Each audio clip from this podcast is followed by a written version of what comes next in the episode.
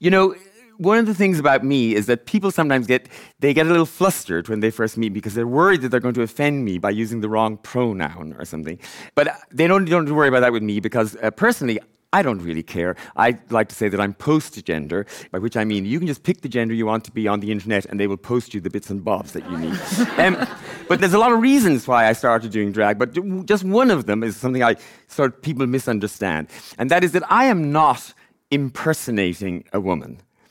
Now, a lot of drag queens, especially those who specialize in celebrity impersonation, they often refer to themselves as female impersonators. And that's totally fine, I have no problem with that. But I never do that because that is not what I'm about.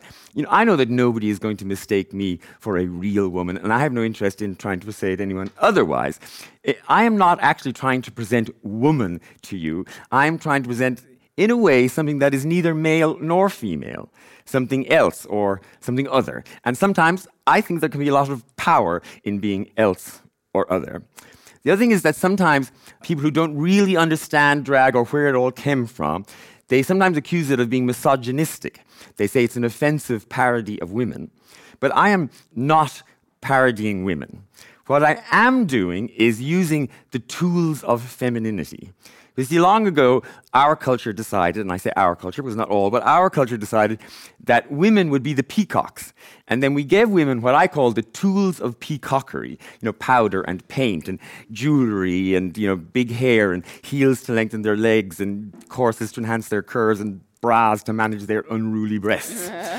and, you know, these things can be really fun, but they're also work. You know, they're time consuming, they're usually uncomfortable, and they're sometimes downright painful, you know? I mean, look at me. I'm so glamorous, I'm practically disabled. but our culture didn't just give these tools to women, it then insisted that they use them, whether they want to or not. And if a woman decides, well, actually, no, I don't want to have to go to all that trouble, I just like to be comfortable, well, then our culture sort of looks at her with suspicion. She's either lazy or slovenly or obstinate or lesbian, and probably all four. and at the very same time, our culture said to men, you're not allowed to use any of these tools. Your men, we insist, must be grey and dull and visually uninteresting. And, and if a man decides, well, actually, it seems like fun sometimes. I, would like to use some of those tools. And then our culture looks at him with suspicion. You know, at the very least, he's a flaming homosexual. But of course, entertainers, well, you know, we want to be visually entertaining. And so even heterosexual male entertainers often take on elements of femininity in order to make themselves more visually interesting. So, you know, Prince would cover himself in sequins and you know David Bowie has his eyeliner and uh, you know rap stars drape themselves in fur and jewelry but if it were just about the superficial worlds of fashion and entertainment, well, it'd be of little consequence, but it's not really, is it? I mean, men are expected to be grey and stoic and expressionless in every aspect of their lives. You know, big gestures are considered camp and unbecoming of a man. You know, big emotions are considered weak and feminine, you know, unless at the side of a football pitch. you know, for God's sakes, American men are afraid to cross their legs in public for fear that somebody might think them girlish.